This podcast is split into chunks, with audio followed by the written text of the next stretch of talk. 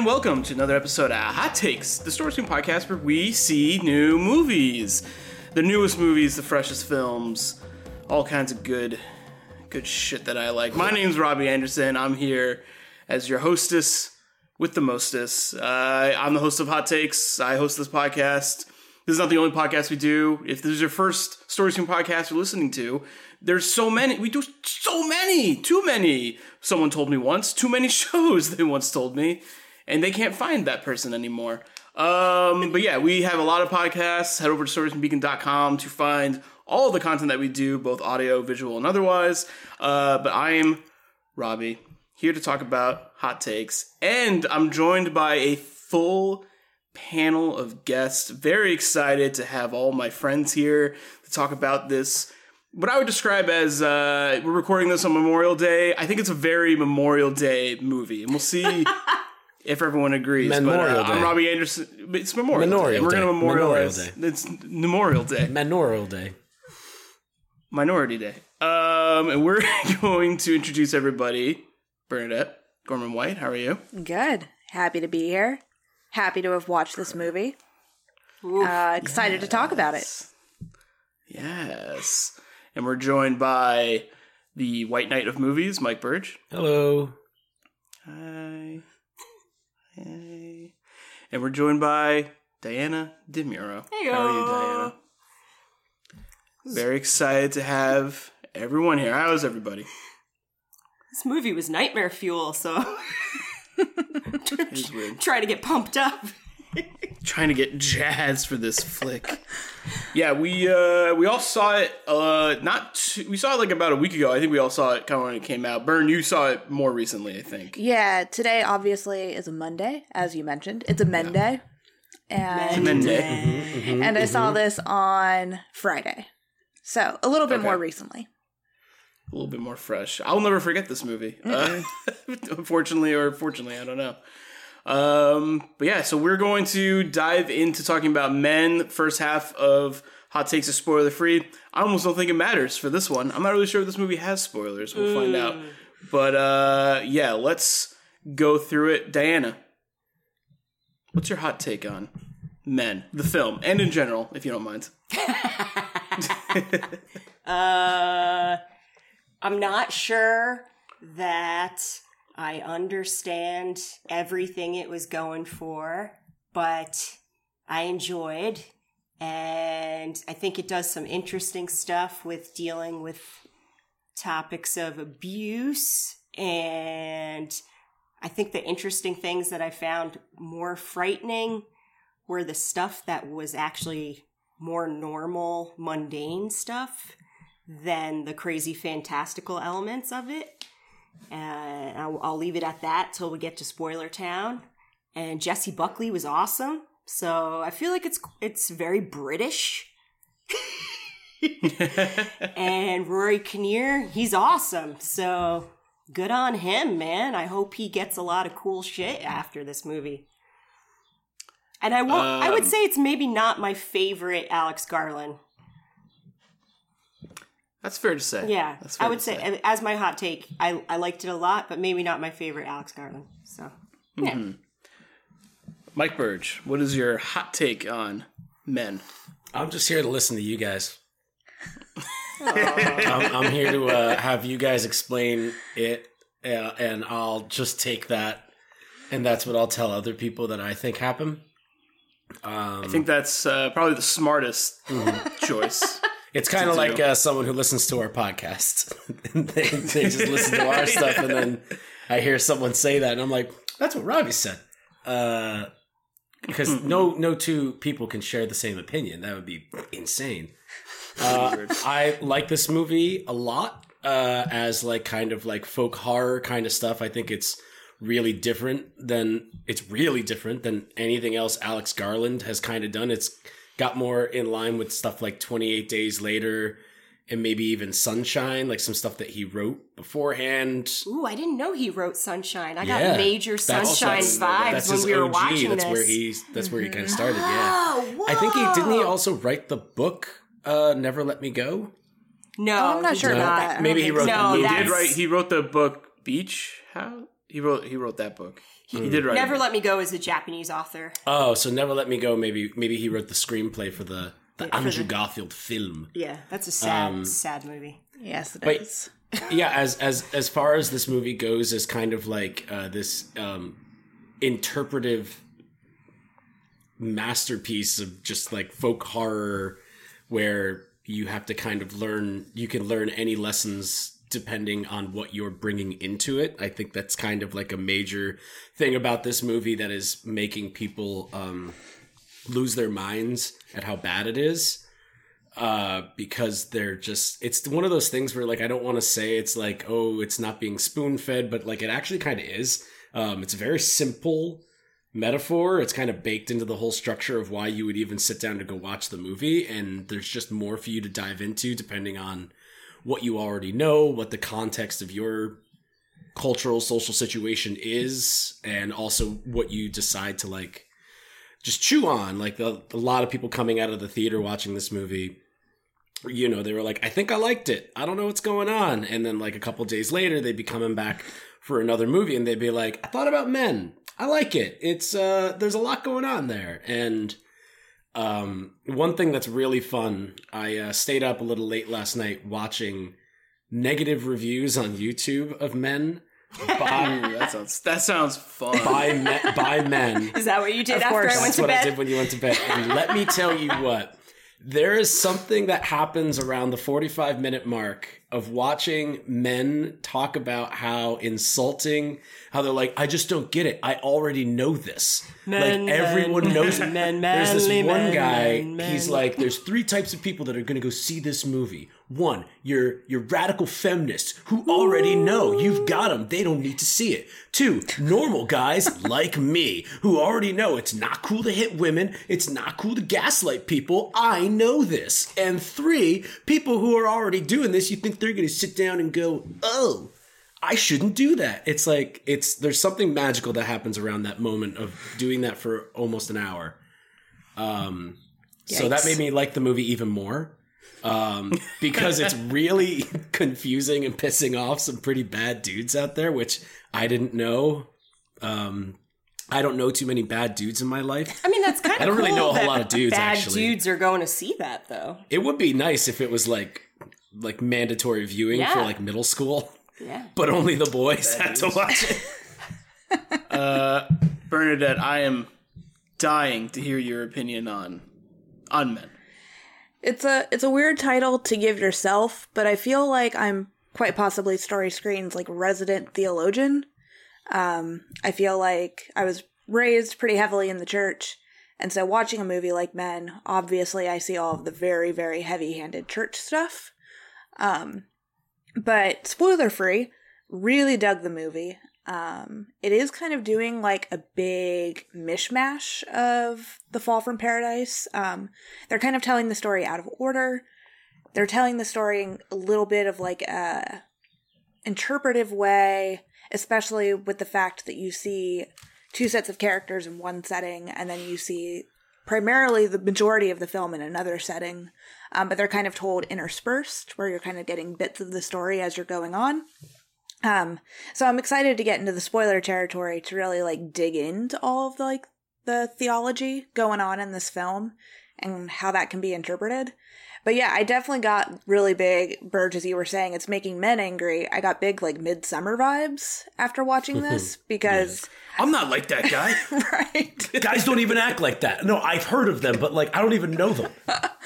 yeah, because coming out of it, like I was told it was a pretty intense movie, and I'm not saying it's not intense. There is some crazy stuff going on, but after watching it, I was like, "All right, that was great." Like I don't really know, it, it wasn't that difficult to watch. Um, I felt like I was hearing horror stories of what was going on in this movie, but I really liked it and uh, excited to talk about it more. Yeah, it looks great, sounds great, all of it.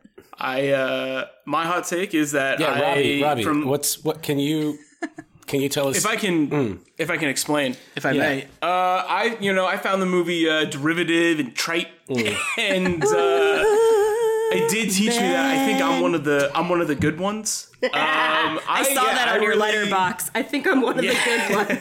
I think I'm one of the good ones. Uh, I really, I really like this movie. It's going to be obviously divisive. I'm excited to dive into maybe what makes it so divisive. But yeah, I really like the movie.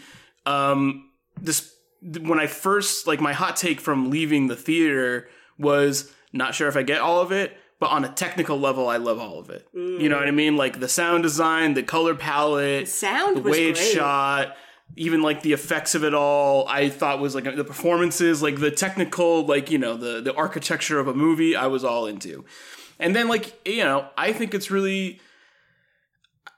I don't I don't understand why it's so divisive to make a movie that's weird and hard to understand. I don't and also like why do people need things to be explained to them by the movie? You don't look at a portrait or a painting, go into an art museum and be like there's no little thing under it that tells me exactly what it's about. And now I think that it thinks it's smarter than me. And I hate that painting now. That's not normal. that is not normal. It also kind of like- sounds like uh, trying, happen, trying to explain patriarchy to a man who has never considered patriarchy before. They're just like, "What do you mean? I don't get it."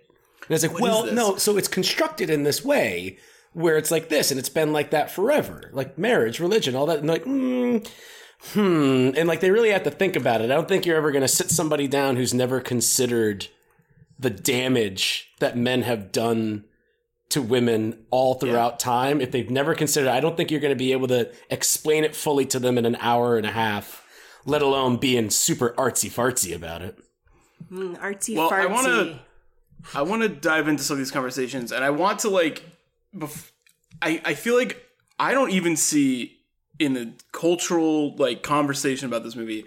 I don't see just men not liking this movie. I don't see. I see plenty of like women. I see plenty of non-binary people. I see plenty. Everybody has a thing to say about men. I see very few people who are outspokenly like, I really dig it. I feel like I see everyone having like a criticism on it, and I feel like the main criticism I see on this movie, the main thing I see, is that people think that Alex Garland thinks he's smarter than them.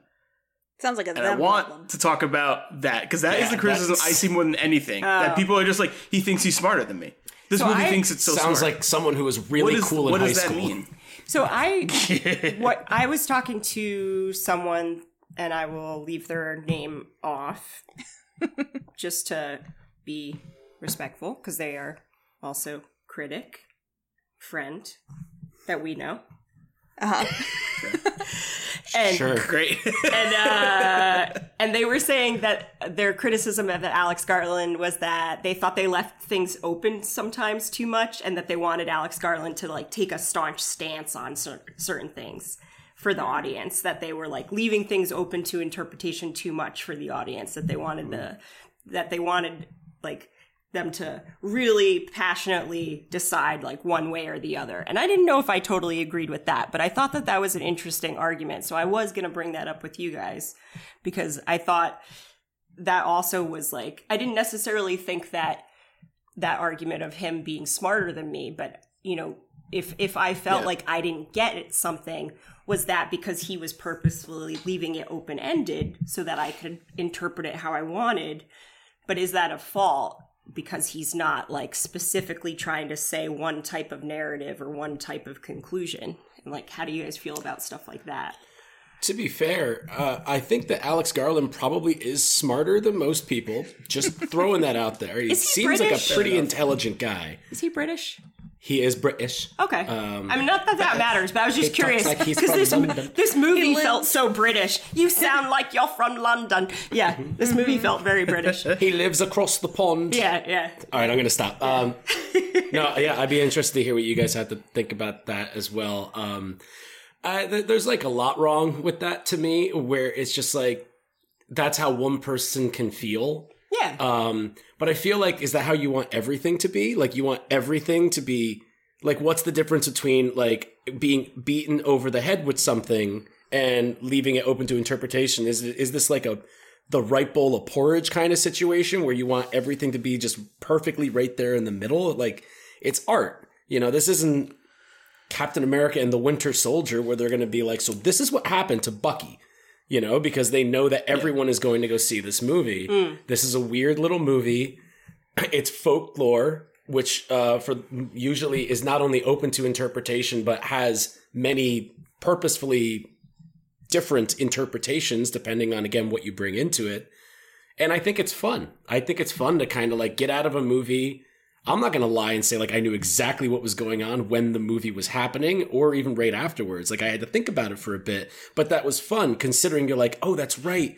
The way the sound design works and it seems to be affecting her, but it's like non-diegetic because no one else is hearing it. Wait, why isn't she reacting to the fact that all these guys look alike? No one's pointing that out. like you start thinking about That these was the things that you thing hadn't considered. Yeah. And that's fun. That's Yeah. art, baby. I like that. Yeah. So I would say, me personally, I also am in am in that lane where I do feel like that's part of the fun is getting to talk to you guys about stuff like that and having different opinions about, oh, I thought it was this or I thought it was that. But I can understand like there is something to be said about like certain directors that have like a very specific voice, but that's not mm-hmm. necessarily the same It's thing. like Gaspar Noé movies, like Enter the Void Yeah. and Climax. Like those things are not spoon feeding you anything, but it's very simple what they're getting at. But it's more like, what do you think about that? And I think that's a very, you know, Alex Garland might be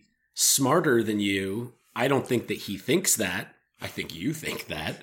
Um, to this make believe person that exists out there that that was saying that. Sure. Uh, but I think it is also kind of uh, non egotistical that he's like he's not going to tell the audience what he means. He's like, this is what I'm interested in. These are the ideas that I'm playing with.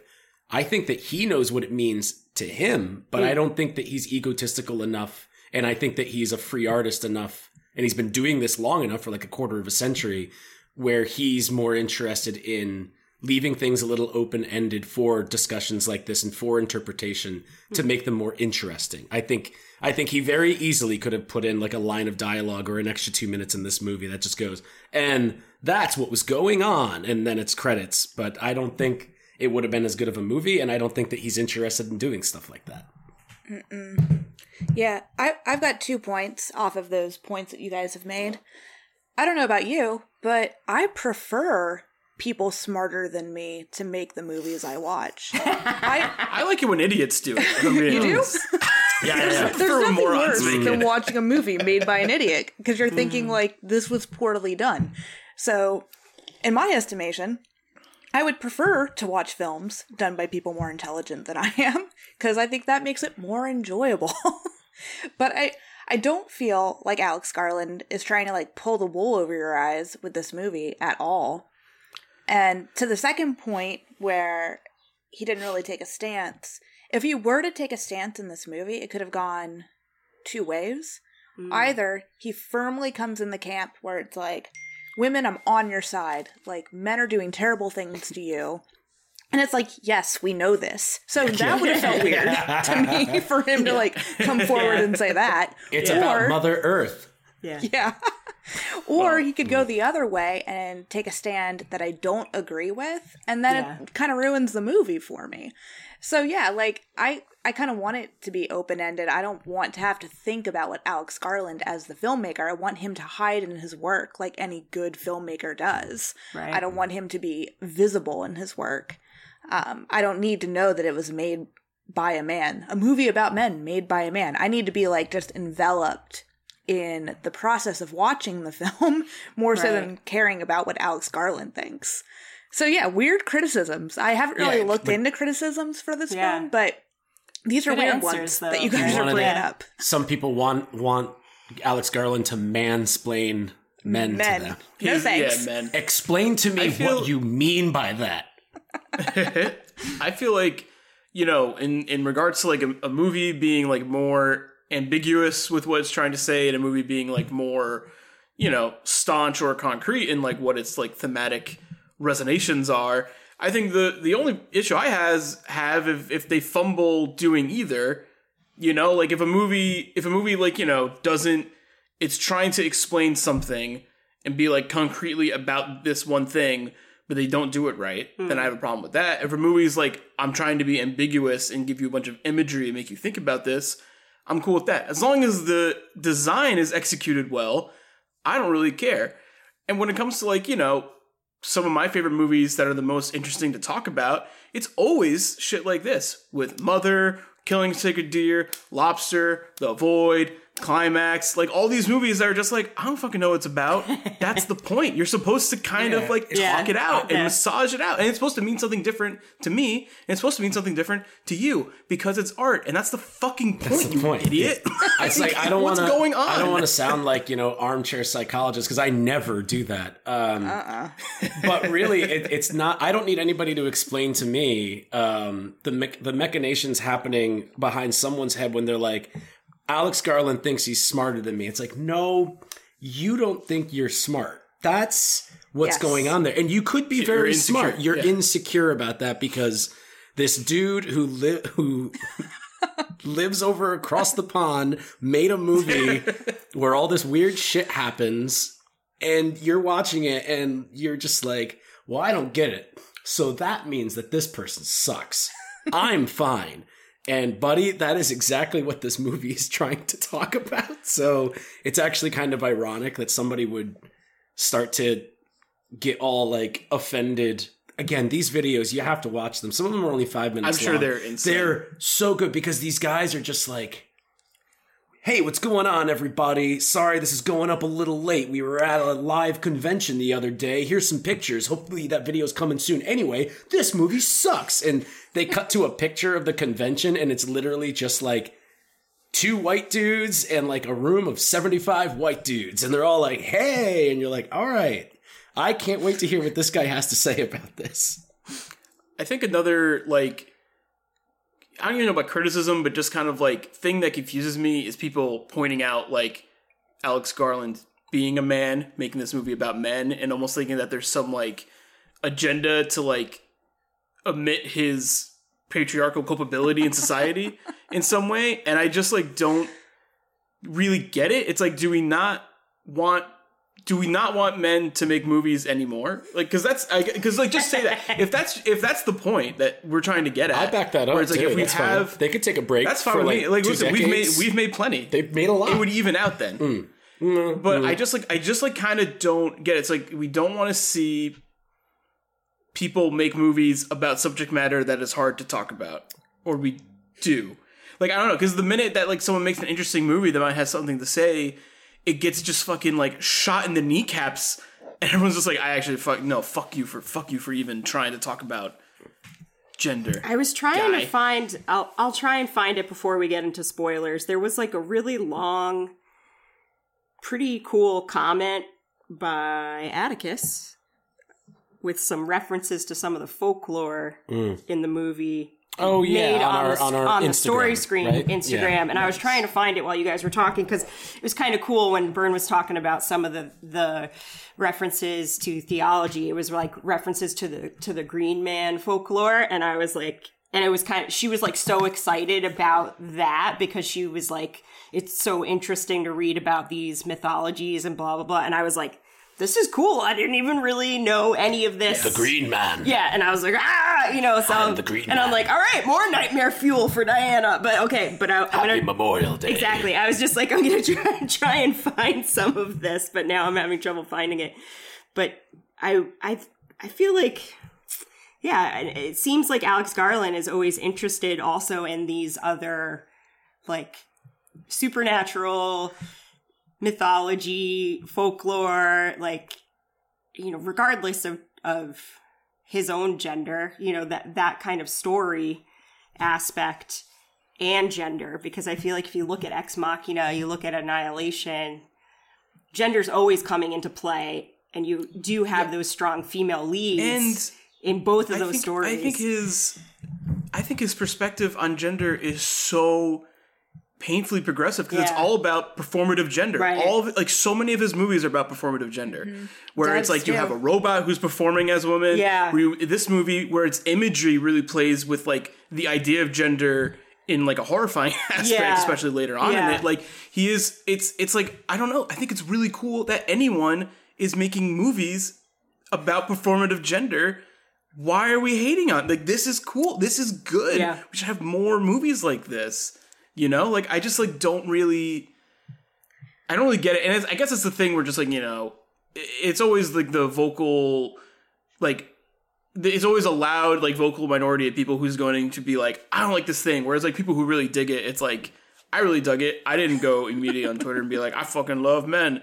And I know what I just said. That's a funny sentence, but like it's fine. You know, Sorry, like you're one of the good ones. It's okay. I'm one of the good ones, so it's okay. Like you know, I don't need to like prove. You know, it's I don't need to prove it. But like, yeah, I think like enough people like they don't like it, and then they want to like I don't know manifest their think piece Yeah. Mm-hmm. into reality. Sure. And I just like I, I think when movies like this comes out, and it's like you know, I hate to be like I get so exhausted by the discourse. Like I'm some just like whimsical force creature that can't like listen to people fighting. But like I just like sometimes it is just really exhausting. I don't know. Do you guys ever feel like discourse burnout or discourse exhaustion, especially like because we do stuff like this, or does it give you fire in your I engine? love this shit. Uh, I live for the. I I like still randomly like bumping into someone who doesn't like the Last Jedi. Like I'm in an RPG and I all of a sudden get summoned into a battle out of nowhere. Like you are wrong and here is why. Da, da, da, da. And the thing with that is like the passion for something like the Last Jedi is so strong because it's such a good movie that I've got ammunition for days. Whereas the people who don't like it still only have like the same four things, very basic, broad things that they don't like, which they're allowed to have. Um, but like the energy's gone from it at this point now because kind of Rise of Skywalker came along and was just like, well, now it all sucks. And it's like, oh, okay. Yeah, now it's all bad. Uh, I feel like now I just like the issues that I have is when I do start to like certain things, the weird algorithm of of crap that my Twitter feed becomes like that I'm just like okay Sure. I I did make one comment of liking Top Gun Maverick and now it's all Top Gun Maverick That would be and in I'm like, Spider-Man. They're just like, "Slow "You love. Spider-Man, you know I'm too. just like it's just like everything or I'm like we watched one episode of Stranger Things and I opened Twitter and it was all about that specific episode over now. so I'm like hate you're listening to me right now I'm just like please stop so yeah, Yeah, with the Stranger Things thing right now, it's like you couldn't have expected people to watch all seven episodes already. like I was they're starting to see stuff that's like, all right, I haven't even gotten to episode four yet. Come on, guys. Yeah. now I have. I mean, But that's but come on. I broke uh I broke one of my rules about like because I was like we need to watch this immediately because everyone is just going to be talking, be talking about, about this. it.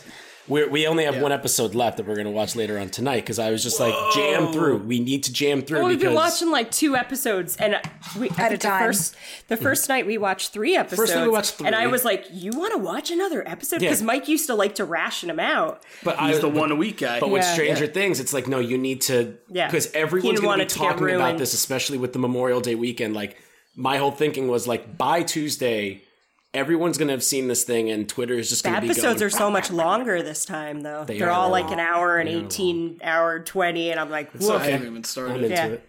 yeah. But when uh, you're talking about discourse, actually, I don't really engage in a lot of discourse. I don't really go seeking out reviews, especially if we're going to do a hot take. So I like didn't look up anything about Yeah. this movie, Yeah. uh, so I could come to the mic with my own opinions. Same. And uh, but yeah, I typically Sorry to bring you bring you into so much of the discourse fine. on the episode. That's fine. um, but yeah, what I typically, when it comes to discourse, the things that upset me is when everyone likes something that I think is bad. That's Oh, when sure. I'm like, what is this? Yeah. Why do you guys Yeah. like this? You guys Fools. are idiots. but I felt going on. very vindicated with the senior year that Netflix movie. It seemed like everyone thought that was bad, which I thought I would be kind of alone. But that was very, very good for me. So I think I'm more into discourse when I don't like something rather than when I do like it. When I do like it, I tend to kind of stay away because I'm like, I hmm. like it. I don't need people to tell me why I shouldn't like it. Right. Yeah. I get I get a little bit like the ones that wear me down is the the the last Jedi isms where it's just like this is so weird that no one likes this. What is going on? And but like you know you're on a platform that just like vocalizes annoying people, so you're just like dealing with that all the time. But then like you know I do also like I feel like the internet loving like Spider-Man No Way Home It was so nice. not knocked it was nice but it knocked off my enjoyment of the movie like 20%. That's true. Oh no. Because it was like it was just like fan art, people being like, "Can you believe Tobey Maguire's here?" I'm like, Tobey Maguire. I'm so Yeah. happy to see Tobey Maguire I think again. it was really nice for the It's first not couple like of he's days. that good in it. Like, what is going? Like, that movie is made by a robot. Yeah. Like, what are we talking? It's a it's a movie made by a machine, that, and I like that movie. But like, can we relax? It, what, But the it thing literally it's is like the most Marvel movie where you're just like, Yeah. it's like eh, like Endgame all over again. Where like I really liked Endgame, but the reason I like Infinity War more than Endgame, which I say that to some people, and like, like- their I like heads Infinity War better than explode, Endgame. is because Infinity War has a little bit more of like a heart and like an energy and like a s- and, and like a purpose to it. Has more Whereas stakes. Endgame is literally just like you've beaten this video game three times now, so now you can start from the beginning with all the weapons and just go through and have fun. Yeah. you know, it's like I again All I love Endgame. There's never going to be another movie like it, um, and it's the first of its kind. Like it's it's and it's it's a really fun time, but. Yeah. It's one of those things where it's just like No Way Home is was that all over again where it was just like okay, calculating the next scene and all right, press play, Yeah. good. All right, next scene calculating. Uh, yeah, and like, listen, like I'm into stuff like that, and then kind of to even bring back the the conversation about like movies that are very concrete in what they're doing, and like otherwise, like the things I like about the things I really like about about No Way Home is that it's about like rehabilitating these multiverse refugees and sending them back to their homes Yeah. like better than before, like. That's a really sweet message is in that movie, and no one really talks about that aspect of it. But that movie also makes a firm stance that that is what it's like. If you're looking for those thematics, like that is what that movie is telling you is good Right. that's fine. But like, you know, I like it when a movie like honestly makes me feel fucking bad and then I have to just deal with it afterwards. Like Mother, you know? like I never need to see Mother again, but Mother's objective of just being like, here's a bunch of images. Cool. So you've been to therapy ever? If it's ever been a bad time, it's gonna be a lot like that. It's basically a Rorschach test, Rorschach test that's just gonna make you feel like fucking awful. And now you have to go home and live the rest of however many years you have I left. remember sitting You next and to you watching Mother. fun. I remember. I think I about that from up. time to time. You were like the most uncomfortable person watching a movie I'd ever seen. I was very shocked you didn't leave. No, well, I had a job. You had to a do. job to do. Uh, I had to get to the mic. But the thing is, it's like I- I just you know maybe it's because, and I think we all feel similarly. It's like you know we have a passion and a love for the medium, but like I just think that's what movies should be. Like movies shouldn't only be Jaws, Sure. but movies that want to make a lot of money should be. And but movies that like want to be art, like I, I also don't think that all artistic fare need to be like men. Like they can be, Yeah. you know, have more of a plot that I can like understand as I watch it. That's fine Yeah. too. Movies but, like, shouldn't Why can't? Why not all of it? One why thing. can't we have a buffet? Yeah, the, exactly. Yeah. The movie shouldn't be all Jaws, so that way when I watch Jaws, I really fucking enjoy Jaws. I'm like this is Yeah, cool. you don't. or like you know, like uh, like you know, you guys I really, like Maverick and like really I haven't seen Top Gun Maverick, and it was great. And Yeah. then I, If you, also if you don't like Top Gun see- Maverick, if if you don't like Top Gun Maverick, you can just get out. You can just leave. It was go really fun. somewhere else because that's That's how I feel Cinema, about ambulance. that. Like I haven't seen Top Gun Maverick Yeah. yet, so Neither you know, I'm I. not saying I, I don't feel that way. Yeah. But like ambulance, I saw and I was just like, Yeah, I want to go this see is Ambulance. And the coolest movie I've ever seen. excuse me, Like, I could have like bent a steel beam. Are you talking like, about amb- sorry. ambulance? Am- ambulance? Thank you. I didn't know what you were talking Ambu- about. Ambulala lands. because I, I don't think that you um, correct me if I'm wrong, um, but um, Yeah. in the word ambulance, there's an L and an A next to each other, and um, For Los and Angeles. it takes place For the, Los the movie. Angeles. Yeah, the movie. Let me finish, please. The movie takes place in Los Angeles. Oh, see, I thought it took place in a fictional place lo- called Los Ambulance. Oh god! No, that's what directed I by Michael Bay. Um, Michael Bay. Ooh, if I ever in a different in the in the multiverse, timelines, who knew? That guy sounds like Uh, I think great. it's a it's a good chance to take a quick break. Now that we've talked about kind of the bigger conversations about the movies, we're going to come back and we're going to talk about this movie specifically in, in great detail about the things that um, maybe not sleep so good the night after. Yeah. So uh, I think we all recommend. Listen, you should see this movie, and you are welcome to not like it, and that's half the fun of seeing movies, right? Can we all we all agree on that? I'm so glad. I'm so glad I got all of you here. I said, you know, when we were scheduling this podcast, I really wanted a full panel because I love having these conversations about these movies with all you guys together. It's so fun, and it's so fun doing it about these weirdo flicks. So very happy to have everyone here. We're gonna be right back. We're gonna talk about spoilies for men.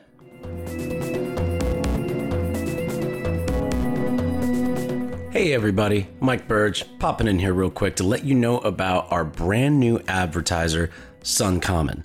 These guys are absolutely great. Suncommon is one of those businesses that I am just so proud to have the Story Screen brand associated with. They supported us through advertising last year at Story Screen Drive-In uh, in the midst of the pandemic, and that really helped us to be able to get things started and going over there. And ever since then, they have been just a fantastic business to be partnered with in just about anything that we do. But what is Suncommon? Well, Suncommon is your local clean energy partner, and it's got over 15 years of solar experience across the Capital District, Hudson Valley, and Vermont.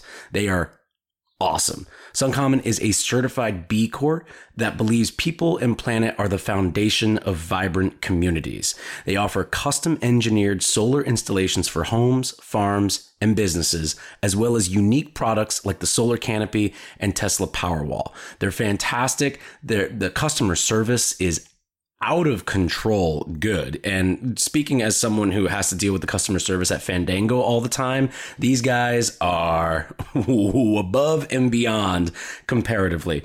No, you know, no low shots to Fandango here. Just like, you know, there's room for improvement. Everybody can improve. But back to Suncommon.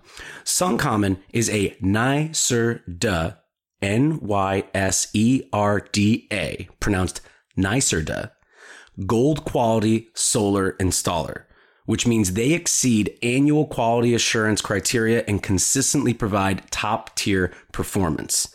They offer affordable financing options designed to fit any individual's needs for getting that good old solar power energy installed in a business, a home. Honestly, you name it, I think that they can pretty much pull it off these guys, you know, they they can help. They they guide customers through each step of the solar journey, which can be a kind of uh, hard one to really wrap your brain around if you're not too familiar with how it goes. But they're so good at helping you understand exactly what needs to happen, what can happen, and what will happen when you hire Suncommon to do these kinds of things. Suncommon makes saving money while saving the planet the easiest home improvement decision you'll make this year, any year, whenever. So if you're ready to build a brighter future, get in touch with Suncommon today. Visit suncommon.com to learn more. That's Suncommon, S U N C O M M O N dot com. And you can learn more and build a brighter future starting right now. Let's get back to the episode.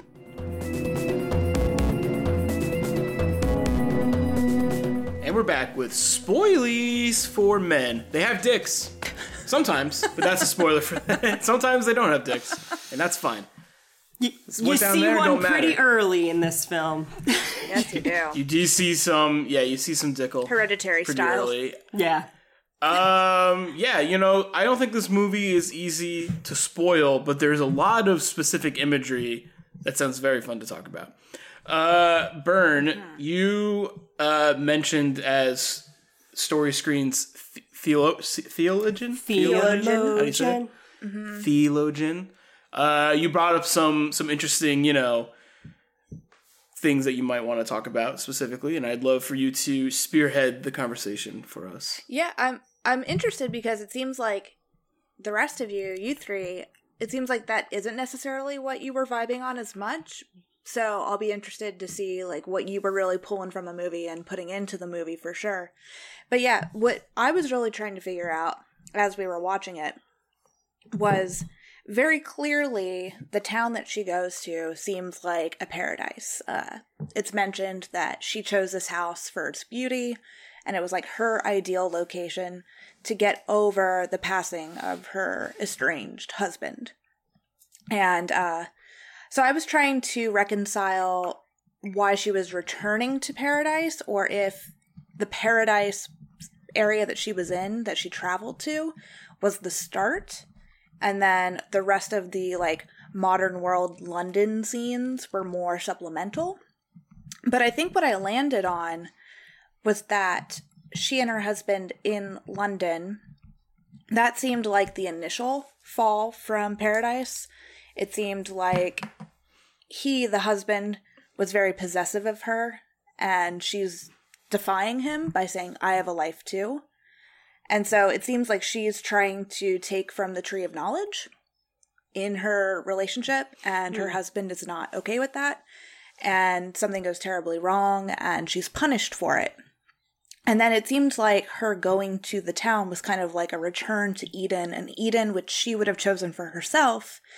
And then obviously, we kind of have like a recycling of the creation myth and the Adam and Eve myth all over again.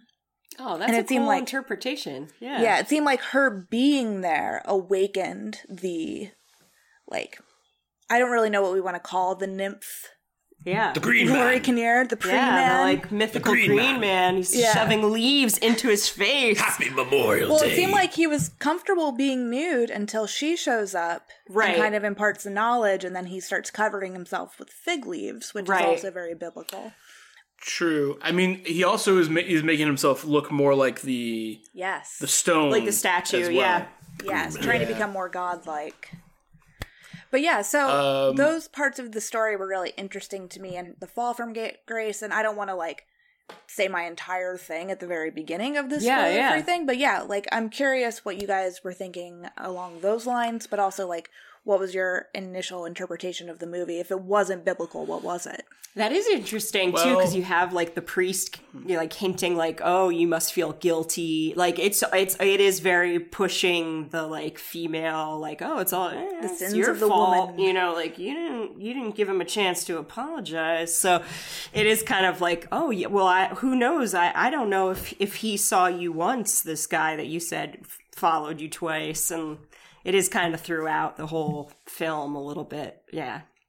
Um, I think you know the the main kind of like imagery that I think is like the most striking about the movie and kind of made me kind of think the most about it is the like uh, Russian doll births Yes. at the end. Yeah. Um, but I was thinking about like you know, kind of jumping off Burns' point about like this um, paradise, so to speak, and it's like you know this paradise featuring only men, and they don't need women to reproduce. And that was like something I was thinking about a lot. Is just like these creatures can like just reproduce, and they don't need women to do it. And maybe it's some version of like a patriarchal paradise where like women no longer need to even be an element of it, you know. And that's like kind of the the issue there. And then when she's there, they see her as maybe like an invader. And I was thinking that for a while, but then, you know, having the final birth be James, I was just like, well, you know, maybe this movie doesn't really have anything too concrete plot wise happening. It is much more a, a film that's about like how we handle grief through the prism of gender, you know? and like I think that's all relevant to. I mean, and like that that's my interpretation, and like obviously, you know, we're here to talk about how we all interpret it, but that was like kind of my takeaway, and it was a little like, and I liked, and again, I like the movie, but it did feel like a little defeating, just kind of being like, well, I guess it's like not really, you know, it's not like a weird sci-fi movie or fantasy movie. It's just more of like this vibe piece about a lot of themes, which I think is cool. But I had to, I had to really you know, it, it made me want to watch it again because I was just like, well, now that I know that, I think I could get more out of a second viewing than trying to be like, you know, like Annihilation. I feel like is deals so much more with like its emotional subtext more so than it's like concrete like plot, like it's sci-fi plot. Like it's far more concerned with like all those other things, and the plot is just kind of a vessel to get you to it. Um, whereas this movie, like you know, it, the plot is is even thinner and then eventually it's just like and now it's it's gone you know and i and i like that structure like on a structural storytelling level i think that's really interesting that like the the runway for the movie starts to disintegrate and go away you know and then the vibes take over. I think that's very cool.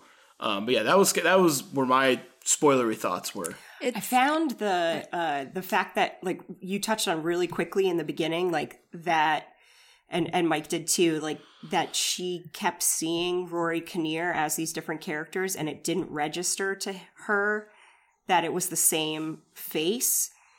So interesting, and like I found that kind of crazy because I thought at first that it was going to be the reverse. I thought that she was going to see that it was the same person and that no one else was going to register. Like if that if there were going to be any other people that they weren't going to notice that Rory Kinnear was going to keep popping up, but there wasn't anyone else for her to interact with but him. So I found it really odd that There's the one cop, the one yeah, cop, the female cop. the one the female cop, authority figure, which Yeah. is Yeah. yeah. which is what I wanted to talk about. Yeah. yeah. So then- I'll let you f- please. Yeah, but I was just going to say that, but then that whole, like you said, the Russian doll of like the birth scene at the end is really strange because I'm like, okay, so if you have these multiple characters existing at the same time, but then it seems like later on in the film, they're only one at a time and then they're just like birthing the other version of each other it, it is a little confusing i'm sort of wondering how that works as the like the creature development of it and then is it more psychological versus like you know sci-fi fantastical so yeah you go ahead mike Bern, did you have something you wanted to say off of Yeah. what Robbie said? Uh, yeah. Uh, also t- touching on the the birthing scene. yeah Um, I think it's really fascinating that you think this place exists prior to her being there. Because what I find at most at war with my interpretation of the movie is the fact that her, her friend can get there, and also that the female does, cop right? Yeah. is also there. Because it kind of messes with what I think the movie is also saying about the creation myth. Because I I view the Fern Man, the Pre Man, kind of like the closest to God that we get in this. And I view her estranged husband as like Adam. And so I feel like the the birthing scene, I think when she arrives in the town, that's the first time that these men are even like aware of the concept of a woman. And so I think they're perfectly content living in this idyllic countryside and God made man in his own image, so they all look the same. Hmm. And I feel like her entering the town is them gaining carnal knowledge of what it means to be with a woman. And the vicar pretty expressly says, like, now that I've seen you, all I can think about is all the ways you've had sex and, you know, the manner in which your body works. And it seems like obviously the men are blaming the woman again for like imparting Yeah. these sinful thoughts on them. And I viewed the birthing scene at the end because when they do fall from grace, Eve's punishment is pain during childbirth. And so I feel like this entire movie is uh, her character trying to flip the script on uh, what the, the punishment should be. And is trying to say, like, no, women shouldn't suffer this punishment alone. Men should also suffer this punishment. And so I think her defying, like, the laws of nature and the laws of this Eden, she's putting the pain of childbirth on the men. And so like he's kind of like dealing with all of that pain through childbirth from like generations down until he gets to Adam, the first man. So that was my interpretation of like that birthing scene at the end. um but yeah, I like also the idea because I, I think it's great that this movie works as like either like super theological, super like metaphorical for that creation myth and Adam and Eve, or it can read like total sci-fi and or folk horror or Right. whatever really you want it to be. I think it's just fascinating that it works on so many levels. Yeah, I think it's um before you go, Mike, I think it's interesting that there's like you know, it's not the movie doesn't get so like zany where it feels like so absurd because there are characters like um the female cop and her friend. Like there's enough there to where it's just like, all right, so it is like in reality for the most part. You know, there's like enough there where it's just like, and it's all the whole movie is just this idea for a thing. It's like, well, like yeah, but there's also like enough there to kind of like ground it thinly. Um, Mike, go ahead. What were you gonna say? Um, no, I- uh, one of the coolest things about the movie is like all the different interpretations for all the different specifics that are there. Like, and I have my take on it. Um, that I haven't been able to connect everything because I also while I think that it can be interpreted many ways, I also don't think that it's specifically supposed to be just one thing. I think that he's talking about a couple different things here. Um, but my biggest takeaway, the thing I found the most interesting is um, how, um, as far as men are concerned, love is control. Um, even if it's genuine and trying to be uh, just like from again like the patriarchal nature of where men come from and that's you know to kind of jump ahead and then we'll meet in the middle. That's the rebirthing scene to me is that is the idea that um men constantly just rebirth this patriarchy and these these traumas and these things these abuses that they give on to women whether they are you know a really nice landlord who's like you don't pay for anything. Don't worry about it. No i've got you oh well i gotta go get this. I'll take in your bags. Who at the slightest hint of unappreciation just completely flips. Like he's one of Yeah. as robbie said he's one of the good ones um, then you have like religion, you know, uh, which I don't think I really have to go into what they've been doing to women for a very, very long time, both like actually and in story to be able to control. Uh, children, like little boys who have absolutely zero filter and they're just calling them bitch and fuck you and, oh, you don't want to play a game where I make the rules, like that kind of thing uh, all the way to like bartenders and cops and like not believing people. Like it's all the, they're giving birth to one another because each generation before is empowering the next because the patriarchy is just going to keep continuing as long as men can maintain control. And that's why there's great scenes with like the hands of the green man coming through the Yeah, coming or, through like, the thing and, it, and it's a loving hand and she like accepts it briefly like and then uh, as as soon as he has a chance he grabs her. Um it's the uh, the last line in the movie is uh I wanted you to love me and it's I think there's a lot of misinterpretation on like what that's supposed to mean as far as like you don't see what happens afterwards. And i think that that's kind of that made me focus in on that line a lot which led me to the control idea where it's when he says i just wanted you to love me he's not saying i want love. He's saying well if you love me then i will control you. Like i don't Yeah. understand why you can't like and he goes so far as to be like i'll kill myself. Like if i can't control you because if i can't control you then like i'm not a man because that's what i'm supposed to do. That's what i've been taught. And so all throughout the movie and again this is really focusing in on like the men aspect of it. And Jessie Buckley is kind of our protagonist being kind of jettisoned through this story because of her trauma and her grief and the specifics uh because like again at the rebirth scene that's why it ends with um her dead husband who may or may not have killed himself because she's I and I think that's a clever way of being able to show that she does feel um what's a good word? She does feel like bad about it. She does feel like she might have had some culpability in Feels it culpable. Yeah. because eh, but I think it's very important that she doesn't know if he actually jumped Of course. because then that opens up well i don't know what happened that makes me more frightened of it that makes me not understand it more obviously and i think Yeah. that that's a really key thing that garland does because it makes that scene with the uh the vicar so great because as he's saying all these things to her it's like you feel like you drove him to it and blah blah blah all this stuff like she's like yeah, like Jessie Buckley's like, I kind of get what this guy's saying. That is kind of how I'm feeling. And then he just rewords it in a way that is just way more just demeaning. Sinister. And it, it's all Yeah. control. It's he's like, now I'm going to reel you in and have control. And she's like, what? No, that's not. right. It's kind of the same thing with like the with the female cop. Kind of says the exact same stuff that the male cop says later at the bar, but the female cop says it. They laugh about it. Oh, you know, he's just some guy walking around naked. Uh, no, we'll lock him up. He's fine. Being And crazy. they're like, ha ha ha ha.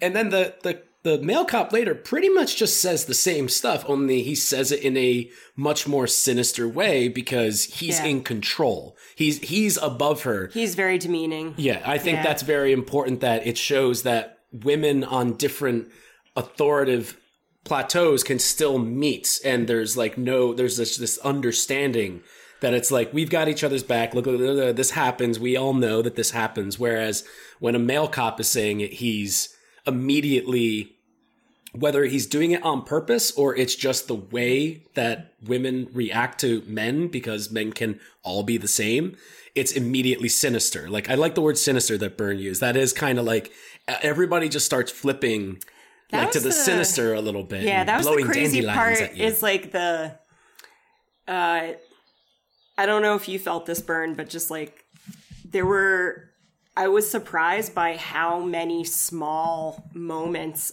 I identified with in the film. Like it was just like the things that I found the most uncomfortable or like um, that resonated more were sort of like the more normal exchanges of conversation or the fact that she was traveling by herself when she went for that hike in the woods by herself um, like I've had stuff like that happen to me before where you are not necessarily sure if you personally are overreacting or if somebody is fucking with you and following you and you're afraid and you're kind of like I shouldn't have to feel like this but I do.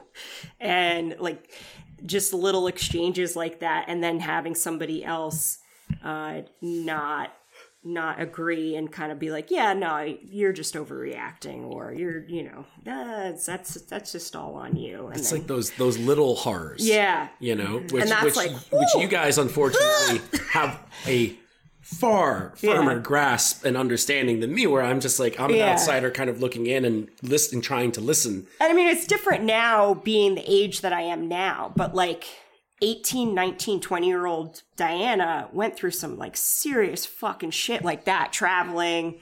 Like, I did a bunch of stuff by myself, I did a bunch of stuff abroad, outside, outdoors, like going hiking, any of that, going camping. A lot of that stuff, you're just like, oh, I didn't think about it until the situation came up that somebody could be stronger than me and they could fucking The rape or murder me, and I just never thought about it. The scene with so the walk is really it's like great. this beautiful Yeah. and garland's doing it with uh i can't remember his his uh his dp's is name so but um they're just like Mm-hmm. bringing out the greens and it it looks so beautiful and nice and he's lingering on it. it's like oh she's in paradise you can Yeah. get over this like she's got this and then you're just like no you forget like she's alone. Yeah, mm-hmm. she's alone. And all all you need to know to make you afraid is that there's someone else there and it's a man. Yeah, that's Yeah. all you need. He doesn't need to say anything. He doesn't Yep. really need to do anything other than just stand up at the end of this tunnel. And you're just like I love the sound in that too where it's like the echoes are coming further and further and going away. It's good mm-hmm. Yeah, I I definitely agree with you. I think it's also showing you this beautiful town and you know, there's that stupid idea that just isn't true that like bad things don't happen in small towns. Right. And like small towns are like so nice and beautiful Yeah, and and, the people are That's where friendly. the worst shit yeah. So yeah, I think they're really doing a good job of painting that picture.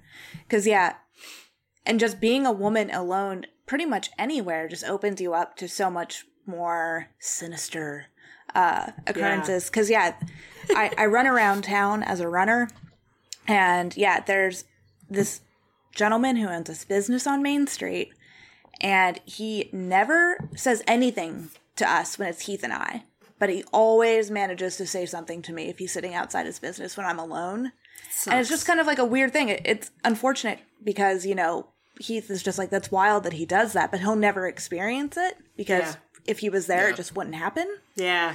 So I, I think you're right that you know you're you're kind of made to feel like maybe I'm overreacting to things. Yeah. But I think the older I get, the more I'm like, over no, it. trust your gut. Like, Yeah. no, you're not overreacting.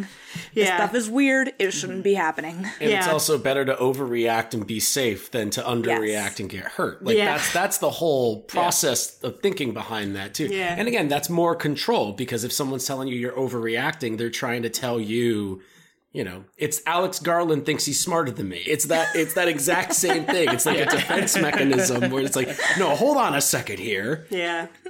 It's I think all the all the men in the movie they they all approach with kindness, and the minute that she rejects it is when they turn. Like I think it's like pretty much yeah. every single male character, even down to um, as soon as, her as soon as she like you know, challenges them in any way, in any They're like, way, it's the like, wait, hold Yeah. on a second here. Yeah.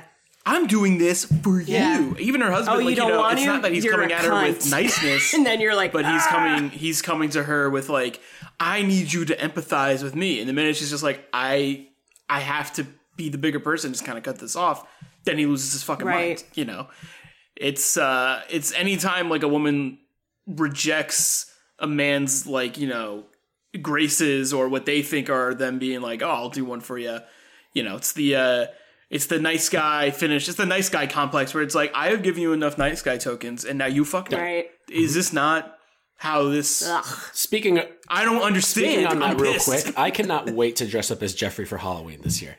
Such a good costume. That is going to be such a good costume. I'm just going to walk around and be like, "Jolly love." There you go. I You was need some thinking fake about teeth, though. Oh, I'll get some Um, fake teeth. you'll get them.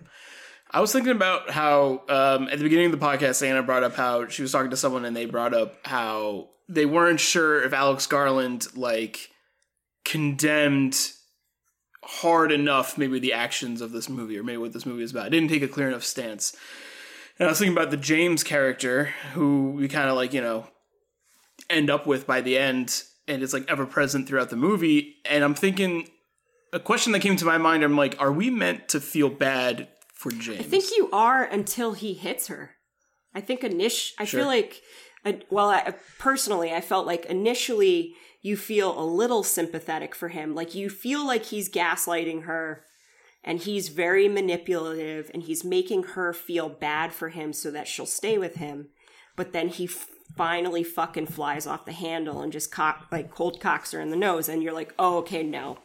Mm-hmm. I don't feel bad. She needs to get the fuck out of there. And that's a perfect example of those little those little things that you let go Yeah. and they build up. It's just in this, it all happens in one scene. Yeah. It's- there's little tiny microaggressions, and there's nothing very micro about like I'm going to kill myself No, if you leave me. But like you know, before that, he's being very, very microaggressive and just trying to control her and doing things that I think has worked before. And Jessie Buckley's character is just had it and is not going to do this, but is still sympathetic, still has feelings for him. But I think it just kind of goes with this thing where it's like you let this thing go, you let this thing go, you let this thing go, you let this thing go, and eventually it's going to get to something that is monstrous because There's a lot of they're, things they're that just people pushing the don't line of realize what are they can do. actually domestic abuse, like taking somebody's phone, monitoring all their stuff, like little stuff like that. Like you're saying, microaggressions. Some people don't even think hitting someone is domestic abuse. Like they, they're like, it's Yeah.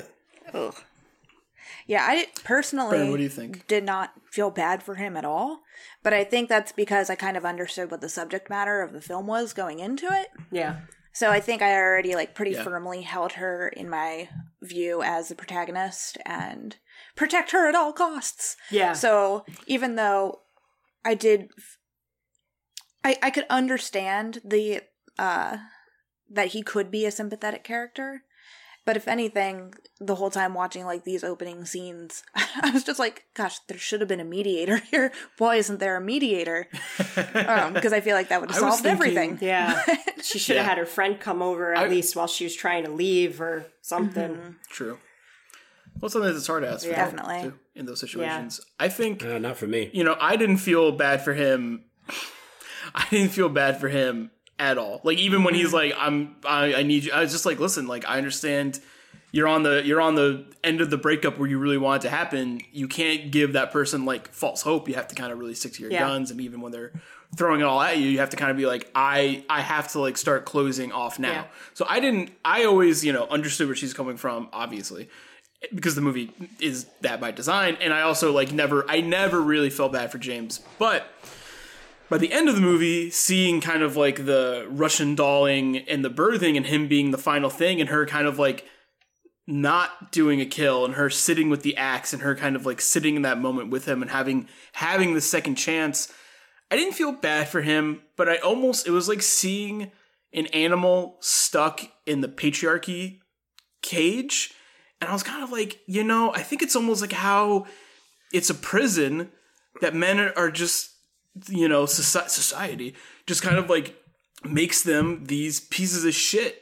And it just is like a trap that these, like, you know, feral animals who are in this cage and will bite you if you try to help them, they're just like kind of stuck in it. And I'm almost like, you know, I- don't want to come across as like, all men are stuck in this patriarchal cage and they can't change because I'm not trying to say that either, but I do think there's something about like the imagery and what Mike was saying about like the rebirthing and the you know the the these patriarchal systems kind of like always birthing and always creating anew and like how you know it's almost just like what's the expectation for for men to even like break out of these things? You know i almost feel, i almost wonder if the movie is like talking about that. And i do think if it is that is a bit of like um even saying it out loud it's like yeah it's a bit of like dangerous thematic ground to tread. I'm not really sure if that's there but it's i think it's an interesting thing to that i was I, I, about and again, I. I think it's both. I think he found a way to be able to discuss ho- the horrors of men, not just to women, but to also men, and just like mm-hmm. why they're horrible. Like, Yeah. I feel like if you look at Alex Garland's stuff, especially his writer director things, the things he's been doing recently, Ex Machina, Annihilation, and Devs, all of these things deal with identity. What does it mean to be this thing that they say that I am? What like what does it mean to be human, robot, yeah alive, dead, uh, you know, uh, male, female, non-binary, anything like it, it like the he. I think he's interested in discussing the spectrum of it, and I think that he understands that even if someone argues with you and is a terrible person and just absolutely sucks and is going to disagree with you, I think that we can all kind of understand that something's wrong with men. Something's up.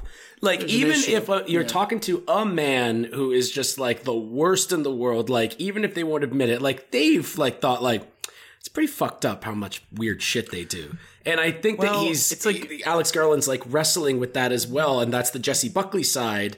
And that's why it's kind of a two-hander, where like they're co-leads in that way, where Jessie Buckley's story is happening parallel with the Rory Kinnear story that Alex Garland is kind of pushing towards the James of it all at the end when it comes down to control and everything. And that is kind of like he's talking about it's a tragic figure, James at the end there. Um, but that doesn't make him any less manipulative. You can be sympathetic to it because, like you said, it's a feral animal in a cage. Can he could could he even help himself from getting to that point? And I agree, very tricky ground to walk on because it's tough but yeah. it's interesting because guess what? It's a movie, not real, but it makes it really scary because shit like this Yeah.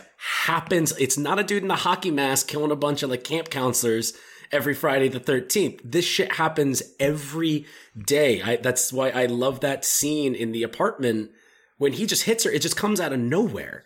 It just comes out of nowhere immediately. And it's just in this normal looking apartment.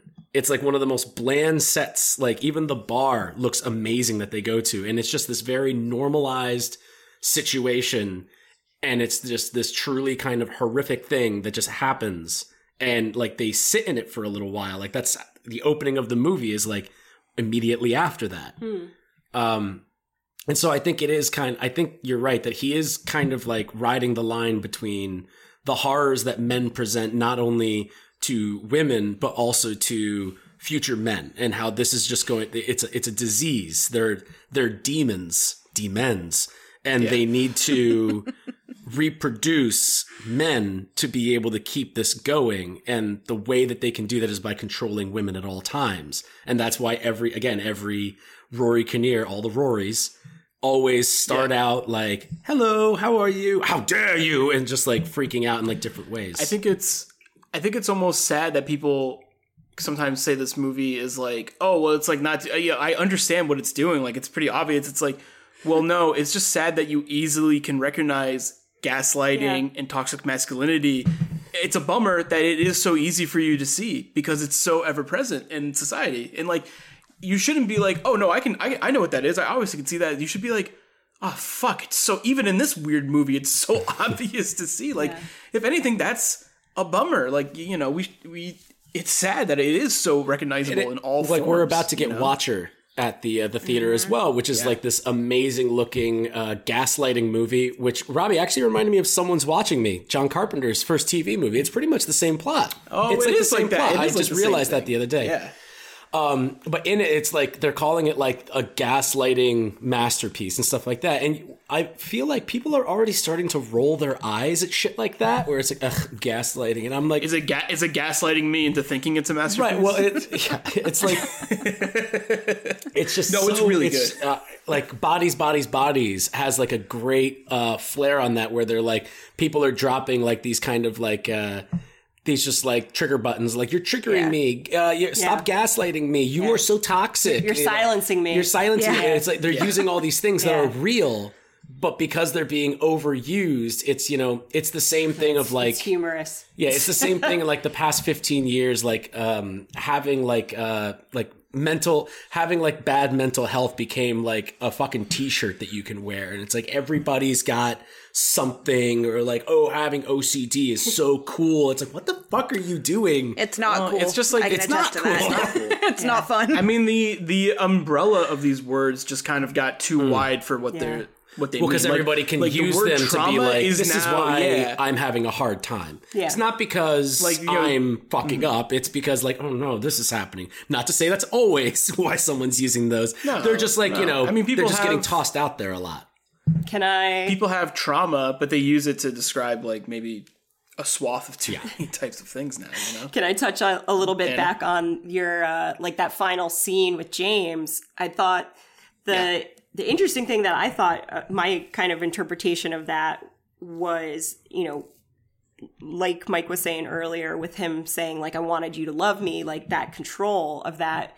I kind of took it as, you know, uh, Jessie Buckley's character was scared of all these different versions of Rory Kinnear being birthed, but then when it was finally James and it was him saying like I just wanted you to love me, it was sort of like not a relief, but she wasn't afraid anymore. Like I think that it was uh, and you saying him kind of being like animal trapped in a cage. I don't want to say like she totally pitied him, but I feel like there was a little bit of that and that that kind of contributed to like she's not scared of him. So that that kind of evened the power play where she was kind of like, "Oh yeah, no, I'm done with this." And then whether or not she actually ends up killing him or just going outside doesn't really matter because she's just kind of like, yeah, no, I'm done. I'm not afraid of this anymore. And she's ready for it's her friend to come pick her up. you know, so it's kind of and they can finally have a, Yeah, they can- they can finally have an honest conversation Yeah. now that he's not acting like a belligerent right or she person. doesn't have to have a conversation You know, it's like- it's up to her so Also, it's yeah. kind of just like i like that you know she she knows where she stands on it and she no longer feels like he has all the cards so she can just kind of walk away from it if she wants to which And i her think is friend, her friend is revealed to be pregnant, right? yeah yeah, very cool. Very Yeah. cool, yeah. Because I was remembering, I was like, "Is that a thing?" And then I was like, "Oh, that's right." She does say like, "I'll come down and you get hammered." right Which I, when she first said that, I was like, "Oh, I guess she'll just like stand guard, like Yeah. while Jessie Buckley can get hammered." And then I was like, "Oh no, she's pregnant." Cool. yeah. I like that actress. She's from Glow, Yep. so I thought that was really great. fun. Yeah, I thought that was What fun to see in? her. She's in something that I watched too recently. Um, she's like a smaller character. Yeah. I will not remember it. Um, but I do like that she's the one that points out uh, Chekhov's axe. oh the yeah, axe that keeps coming up Yeah. and coming up and then is not used and it's like yes that is my favorite Chekhov That's my favorite chekhov. The one that's not so much chekhov. Yeah. Check this off the list. Yeah, one other thing that I wanted to bring up and to see what you guys thought, but I'm going to tell you what I thought before I give you the chance. but you can either disagree or agree or whatever. I thought it was really interesting. I love that in the creation myth, there are two trees in the Garden of Eden. One is the tree of knowledge and one is the tree of life. Ah. And they eat from the tree of knowledge. was always one tree. Uh, I'm sure in some faiths or some mythology, it is one tree. No. I, I just never knew. That wasn't a correction. I was just like, oh, I always just thought it was one. And uh, so they, I think what they're implying is she eats from the tree of knowledge. It seems right. um, because after the fall from grace, God puts a cherubim with a flaming sword to guard the tree of life, which as one essentially, does as one does, in case they ever come back and want to get at that tree, um, which essentially like gives them immortality. It makes them godlike. okay. Um, so I loved when she was down in the forest on her walk and she encounters that guarded off tunnel. Yeah. And I was wondering, I thought maybe the there was no cherubim with flaming sword guarding this tunnel, but I liked the idea of that being the the tree of life, immortality there. And since it was closed off, I loved all of the imagery of like the decaying deer. I like that when she emerges from the woods, oh, she's by that like decrepit remains of like barns or maybe it used to be a home that had you know gone by the wayside. I liked that like the fact of like the tree of life being cut off from everyone it Right. seemed like it was kind of like also dying. Parts of this eden were also dying. And i just really liked all of that that imagery. But i didn't know if you guys had any thoughts because i feel like they really focused on that guarded off or blocked off tunnel at the beginning. And then you see a couple flashbacks to her like you know having like the nightmares or whatever. They kind of flashed back to that closed off door and her banging on it. But then they didn't really go back Yeah. to it. So i thought it was like I had just like an interesting a, thing. I thought like the tunnel when she's like humming through it was almost like birth canal esque. Mm, yeah. You know, if you're if you're going with some of like the like obvious like uh gender imagery in movies, like you know she fights with a phallus, she fights with a knife, you know things like that. Um, which is always like you know that's I feel like a lot of that stuff is like pretty easy to pick up on in movies. You know, it's like usually pretty obvious, but it's always like fun. You know, uh, Yeah, I, I took it. I took it uh, like that too, where it was like she's walking through its paradise. Maybe she can get through this. She enters this tunnel that looks scary, but she starts to be invited by it. She makes it halfway through. On the other side could be acceptance, happiness. She can move on, but the thing that gets in her way is just this image of a man standing up and coming at her, and she runs away because she's not ready because she can't get past that. And then when she goes back to the tunnel, um, she's not even able to access it, even if she wants to, because the fear kind of like stopped her from going through. That's how I thought about it, like when I was watching it, and I haven't thought about that extra door scene at the end there until you just brought it up again. Where she's like banging on it. Yeah, well, and it seemed like like, two different get it. tunnels, right? Like Was the it two different with the tunnels? man was to the left when she Okay. descends down the hill, and the tunnel that was blocked off was to the right. Oh, I thought that But she had maybe it like was the same looped tunnel, around or something. Yeah. I like that idea that it's the same Yeah. tunnel. That's interesting. I think there's also a bit of this movie just being like. I, I feel like it's a pandemic movie where it's like shot during pandemic times, and I always think pandemic movies are interesting because it's just like, all right, we got to have like a limited cast. we should probably shoot everything outside, you know. And I always think it's like those constraints can lead to interesting movies where I feel like Alex Garland was just like, I guess everything's shut down. Let's make something happen, right? You know, I don't know. I don't know if that's the case or not, but I kind of was thinking that as I was watching it. It's just like because it's such like a in we didn't talk about too much of his career. We touched on it, but it is such like um it's a different type of movie than he's made in a long time. It is far more pared down and kind of smaller than something he's made in a while. Like like Ex Machina is a single setting Yeah. movie, but this movie feels even a bit more smaller and intimate than that. Yeah, and I know that he's said that he doesn't really want to direct too much moving forward. He's working on another one right now. And then I think he said after that he wants to just go back to writing because he's had like a lot of directors that he would like to work with kind of come up and be like, I'd love to work with you on something. So he's like, cool. oh, and I can just kind of focus on Yeah. writing. and stuff like that because it seems to me that he enjoys writing a lot more um and that these movies were just like kind of directed by him out of like necessity with ex machina and then that was such a runaway hit you know pretty much put a24 on the map uh that's one of those like earlier a24 movies um and then annihilation remember went to like paramount and paramount screwed that all up I mean, Annihilation's based on a book, so Annihilation's based on a book. Yep. yeah.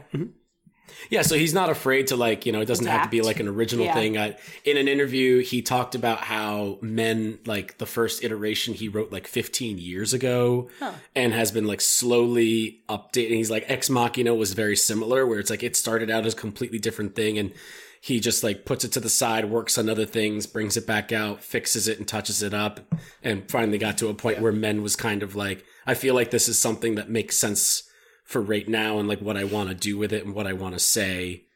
And also the being able to just cast essentially just two people for the entire movie works pretty really cool. good with like shooting it in a pandemic and makes sense. Oh yeah, that's what I was thinking. Yeah, and you get Rory Kinnear, the Prime Minister pig fucker from Black Mirror. Oh, he is the. Yeah. prime You want to know the best one, Robbie? Damn. He is M's assistant Yeah. in all the Daniel Craig Bond movies. He's Yeah. the guy who's always talking to he's M. so he's just like, Fiennes' Bond is off doing this Yeah. again. Yeah. He's great. He's I also love him recently as on. the creature in Penny Dreadful. Oh, He's like Frankenstein's monster. oh, that's right. He is in that. Uh, he was just on uh, Our Flag Means Death Yep. Yeah. as like a Twins. villainous character. He's great. Yeah. He's uh, and he's a big old cutie. I watched a couple interviews Yeah. with uh, Jessie Buckley and him when they were like doing their uh, rounds for this movie. And he is just a big A old sweetie? little sweetie pie. He's, he's like He's awesome. Seems like a nice yeah, guy. he seems like a really, really nice guy. He's always cracking jokes at like his own expense, and because I guess they were at one point they were talking about how Jessie Buckley jokingly said in an interview that she wants to be the next James Bond, and so they were asking Rory Kinnear like, "Well, you know, the, the, does she have what it takes?" And he's like, "I've got what it takes. What's going on here? Why are you talking? I could do that." and it's like he just seems like. Uh, just seems like the really right type of guy for a collaborative project like this to play all of these different dudes. Because like the other thing too that you know I think that we all agree on, but haven't really specifically said is that Rory Kinnear is fantastic in this as all these different yeah. parts. It's like yeah, really like the vector is just like the victor. Vicar. The victor is just Vicar. so Vicar. is just so. uh What am I saying? You keep saying vector. Vector? I think it's because we're watching Stranger Stranger Things. Things and it's Vecna. yeah, that's exact. That is and you're making, specifically making a mashup. because my my my uh my brain did just go to Stranger Things season four too because of the de aging child. I won't get any specifics and Yeah. stuff like that, but um, I don't like that as much, but uh, but that's fine. It is wild. It's just like you know a change of the teeth and contacts and a wig.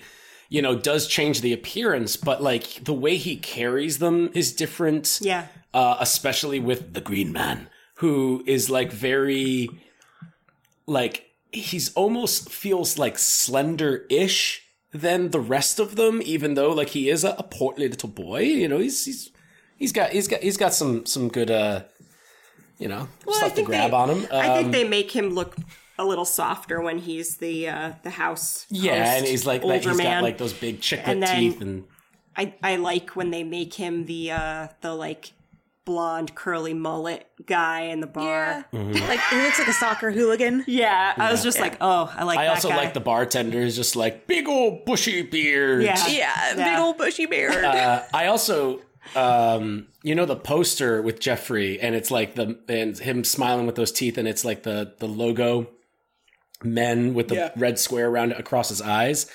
Uh, I think those would make great glasses. men men glasses. would put him on. Hell yeah, dude. That'd be great. That'd be like the new. Yeah, somebody Uh, with a 3D what is it? The printer. Kanye specs where they were just like crossed Yeah, out. yeah, yeah. I do fuck No. with that. Just walk around with that. I'd like a large cold brew, please. All right, guys. Yeah. Well, I think Wrap we we squeezed all the juice out of this forbidden fruit, right? How do we feel? Good, good. I think there's still some juice in there, but I think that's a good thing. Uh, Bernadette, yeah. you like religion. Um, what did you think about it's because it's uh it's the apple, but isn't it like um in some stories it's a pomegranate? No. oh, I don't. I'm not sure. About that. Pomegranate is Greek mythology. Is is Greek is that Greek? Because that I was trying to think because he does po- he writes pomegranate in the uh, crossword. And Oh, I was yes, like, what true. does pomegranate have to do with anything? It's like, oh, is it multiple seeds? Yeah, no, kind of thing. Pomegranate is is Persephone that uh, she eats three pomegranate seeds Mm-hmm. before she leaves the underworld, and so she has to Mm-hmm. go back to the underworld for three months a year, and that's supposed to be winter.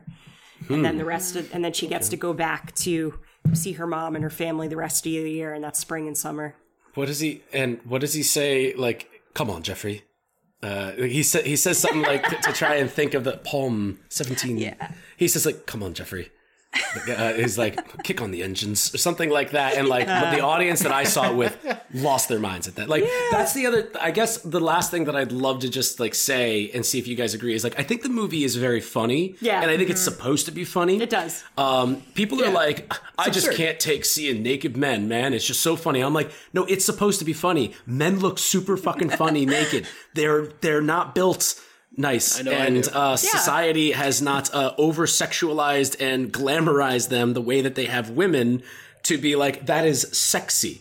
That is a beautiful thing to look at. No, they look like idiots. Like um, a full head to toe naked man just looks like a moron no matter who no matter who they are like chris hemsworth in the new Th- Lo- thor love and thunder you get to see everything you get to see everything in in the in the theatrical You flick too hard. You flick too hard damn it like even he like uh, uh like this this like absolute fucking god of a of a human being you're just like kind of looks like a moron i think We'll see. Yeah.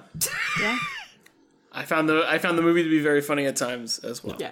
And I do think that's by design. Well, thank you all for joining me on this very special episode. As I said before we went into spoilers, I was very excited to have a whole crew do this. It's always very nice, and for really weird movies like this, it's good to have a lot of um, cooks in the in the kitchen. Too many cooks, not too many this time.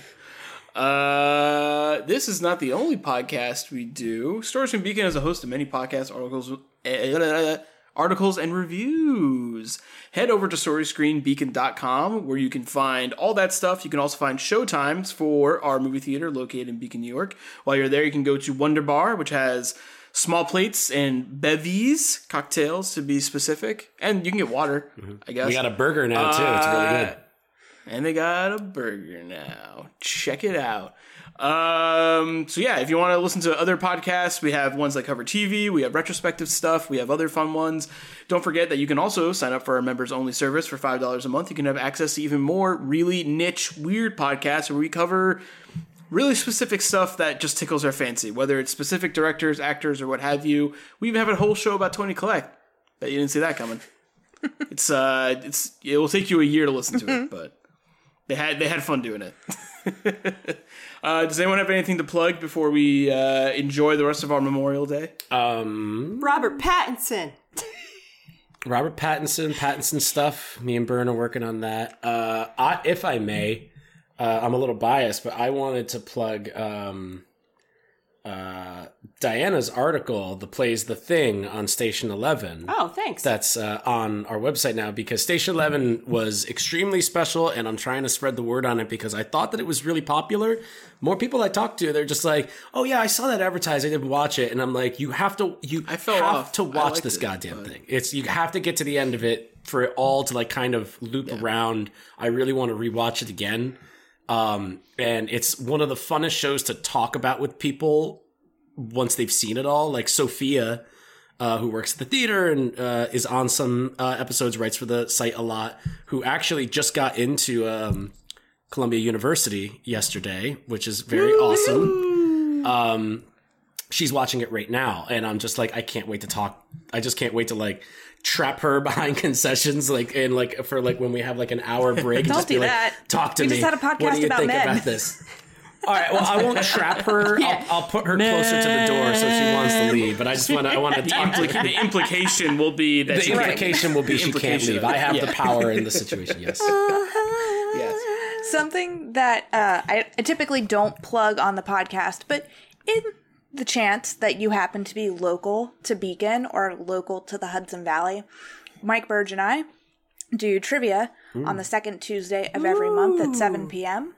Um, if it is not on the second Tuesday of the month, we will heavily advertise that date change. But that's like a weird thing that I don't think I've ever plugged on the podcast. But That's my only plug. If you like trivia, head over to Story Screen. It's movie, movie trivia, right? You guys don't, do, don't cover like music or some weird shit like that. Movie, TV, Movie, movie-related TV, music. sometime like movie related music. You know, it's all. Right, right, right, right, right. It's all Oh yeah. Cool. Well, thank you guys so much for joining me. We uh, we're actually all going to hang out. and It's going to be fun. So I'm excited to see everybody soon. It would have been good if we did Top Gun Maverick. yes, today, it would have, But we'll we'll get to it. But okay. You know, We'll get to it. You got to go there. see it first, you- Uh, you big dummy. Oh. That's the thing. I just kind of want to. I kind of just rather watch Ambu. Ambulance. LA. Ambulancia? Yeah, I just kind of want to do that again. Angeles Mints. I, d- I did watch Top Gun last night. I watched the OG Top Gun I last night. I thought it was watching cool. the OG Top Gun will make the new one fun for you. I don't think It made the trailer more it's exciting. Not I was like, oh, required fuck, reading, cool. but it'll make it fun. It'll make it more emotionally impactful. Yeah. yeah. yeah, I'm excited to get into it. I couldn't get over Tom Cruise's unibrow in that He's so young, so baby. No one His talks teeth about it. No one fucking Because talks people about have respect. His teeth Robert. are insane. Oh, they're yeah. weird. It looks like he has this. three front teeth. I can't believe. I can't. Listen, if you can objectify anyone, it is Tom I Cruise. think that's the one person that Make we're that not a allowed to t-shirt. objectify. Mr. Cinema himself. Thank you so much See for joining soon. me. See you Bye. soon. We wouldn't have movies right now if it wasn't for Tom Cruise. Robbie, if you have time, because I haven't seen the OG Top Gun, so I need to see Top Gun. But if you have time to watch Val, that Val Kilmer documentary, Uh, You should. You should watch Val. Watch Val. That's a That's like the nice, most Top Gun easy, stuff I've seen. Yeah, actually, Robbie, you should watch Val. It, It will. But like, just vibe out with it, man. Yeah, just like, it's just go sweet. through it. It's a good sad though. Just watch it, and then you can watch Willow, and then we can watch the new Willow show together. Let me know when you guys are gonna uh, Yeah. go see it. Uh, I'll go watch it again with I you. want to see that movie like two Yeah, I'll more go watch it times. again with you. It'll be wanna fun. see it. It's I sneak in to There's some watch. babes in that I, taking the I shirts sneak in off. to watch uh, certain parts with the crowds, and people are just losing their fucking minds for this. It's I've never fun. seen. It's fun to see it with the crowd. Yeah, everybody is just like so like yeah, like at all the right parts. It's Yeah. crazy. Freddie, come say hi. Hi, hi, hi. Meow, meow, meow. Oh, look at meow, this. Meow, meow, meow. yeah, Aw, full belly up. McGurk. meow. Meow, meow, meow, meow, meow, meow, meow. Oh, belly. Oh, so comfy over there. That's a move for him. oh, so nice. All right, we'll see you guys later. Bye guys. Yeah. yeah, three or four, whatever mm-hmm. you want. We'll see you later. Okay. Bye.